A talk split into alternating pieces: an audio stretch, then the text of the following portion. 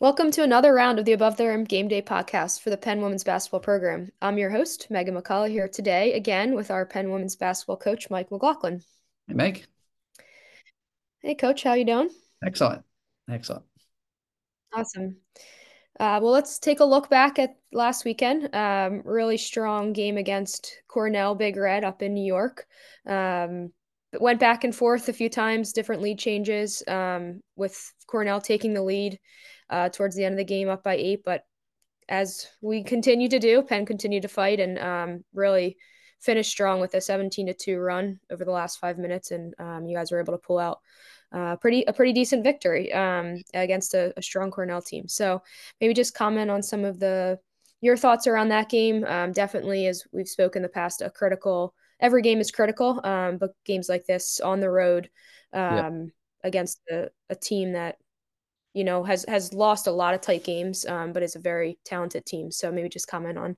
on yeah, was, uh, you know, it wasn't the cleanest played game for three quarters for our part. Um, even you know we were up six at half, but you know it wasn't a real comfortable six. We you know we struggled on both ends of the floor at times, um, but we managed the game pretty good um, to kind of stay in there and just had a really sluggish third quarter start. Um, you know, and like you you said, we got down eight points with six and a half minutes to go. And I'll tell you what, the team showed a lot of guts and resilience because you know that game that game was really vital for us if we want to keep this going. And uh, the last six and a half minutes was great basketball. We we outplayed them on both ends of the floor. Um, up until that point, the entire game we didn't have consecutive baskets, and um, you had a possessions earlier, but for two quarters we didn't have possessions that we scored consecutively. That's hard to do. You know, it's hard to keep momentum in and not to get discouraged. But we scored back to back. We got multiple stops, um, scored about five possessions in a row, executed late. Um, really worked hard this week in a game execution, especially particularly in the last five minutes of a game, and and they responded really well. We made some cru- crucial shots. Up until that point, Mataya Gayle really struggled in the game you know, they just she did not play good basketball, and the, she came in and last seven minutes and scored ten points for us, and really was key to get us going. And um, you know, Ese, one of our other freshmen, hits a down five with three minutes to go, hit a big three. A lot of good there, Meg, and we really closed them out. You know, giving us a you know, staying in this, you know, this weekend's vital for us, but uh, we had to get last weekend, and it, it was it was great to see us finish. Yeah, of course. And as we've talked about in the past, you guys have had lots of tight games in the Ivy League. Um, you know, a few that have gone your way, a few others that have not. And um, as you mentioned, focusing on those finishing mm-hmm. the game. And I know you spoke about the pace, you know, last weekend, um, being able to control that pace, it sounds like.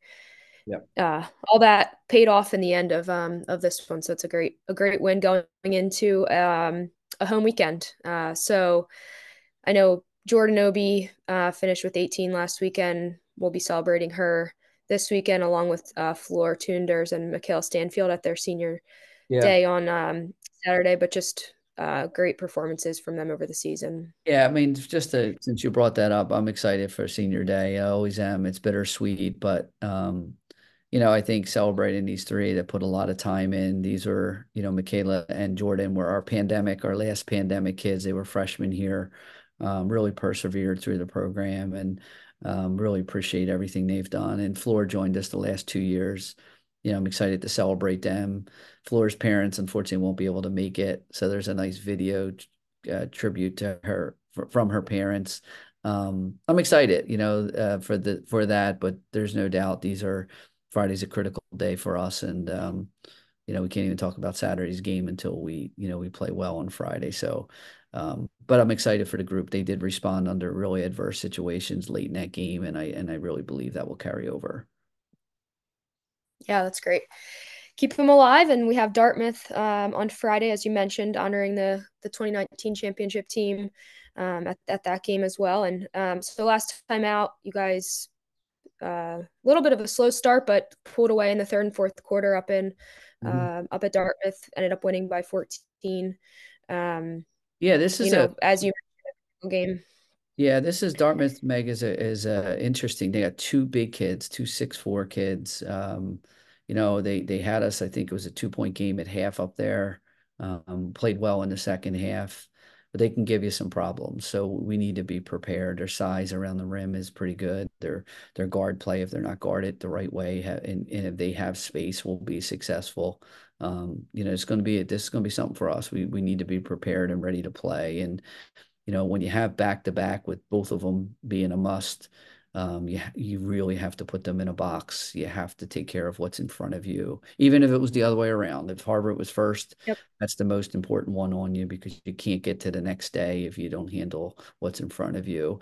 You know, it's always a challenge for college kids to see it the way coaches do, right? They they you just really get to slow them down and take what's in front of them and almost put them in a really small box play by not even game play by you know five minute segments or four minute segments mm-hmm. half into the third quarter like coach them that way through the week so that things don't get too far out in front of them. Because my experience is if anything gets too far out in front of kids this age they they lose sight of the task that they're they're fighting for.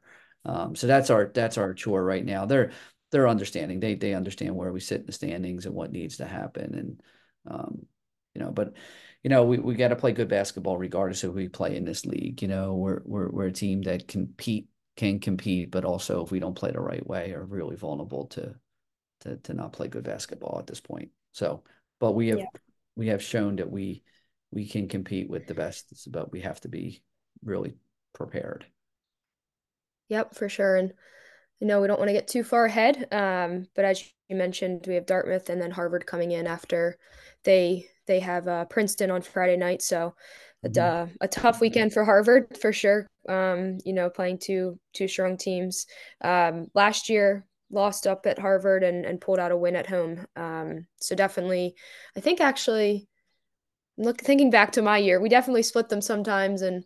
Um, yep. uh I just remember one of the one of the Harvard games we came back and think one by 30 at home. So that home court advantage is nice. Um, but uh, as we mentioned in the past on the podcast, a, a very strong Harvard team.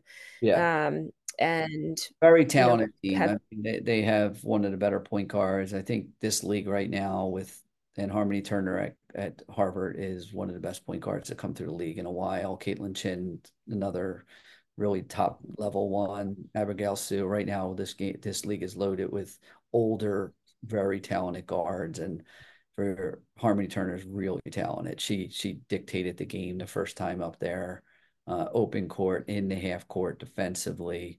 Um, you know, the key is this group here. If if she's she has that level of game, it's going to be a task for us that might be too too deep for us. Um, but you know, we're going to have to contain her and if she gets into open space, she's as good as anyone in this league in a really long time. So, um, but again, we'll worry about that Saturday morning a little bit more. The coaches are prepared. Just for the audience, you know, we have coaches are prepared for both games. Players will only see the one in front of them.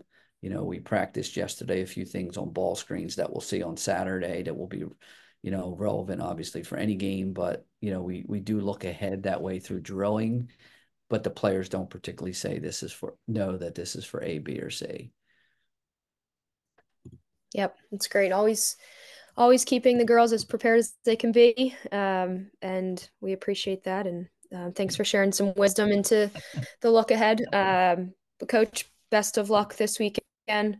Um, be fun to be home for um, another an other Ivy weekend um, with the men playing as well. So it should be a fun weekend down at the Palestra.